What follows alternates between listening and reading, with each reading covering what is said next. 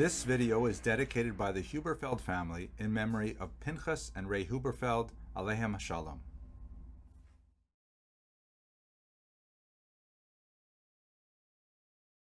Hello and welcome to Jewish History in Daf Yomi. Today's daf has a reference to Rav Huna Bar Chia.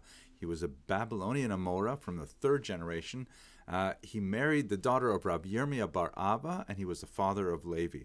After the death of Rabbi Yehuda, Rabbah was hesitant to take head of the yeshiva, uh, the yeshiva of Pumbedisa, of course. So Rav Huna Bar Chia filled in during that time and only after Rav Huna Bar Chia passed away, then Rabbah took up, took up the position. So that gives you a sense of, you know, how significant Rav Huna Bar Chia must have been if Rabbah would not take the position until Rav Huna Bar Chia would uh, would fulfill that job. Uh, he was also a student of Shmuel, and one of the more interesting things in his life at one point, at least from a perspective of uh, uh, outside his uh, service to the yeshiva was that he served for a while as a tax collector.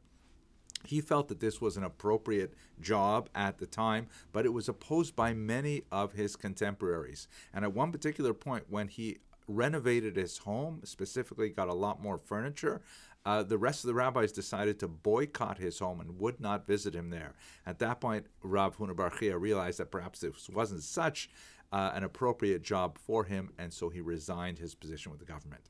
Fascinating. A lot more to think about. I hope this illuminated your daf, and I wish you atzlacha in your learning.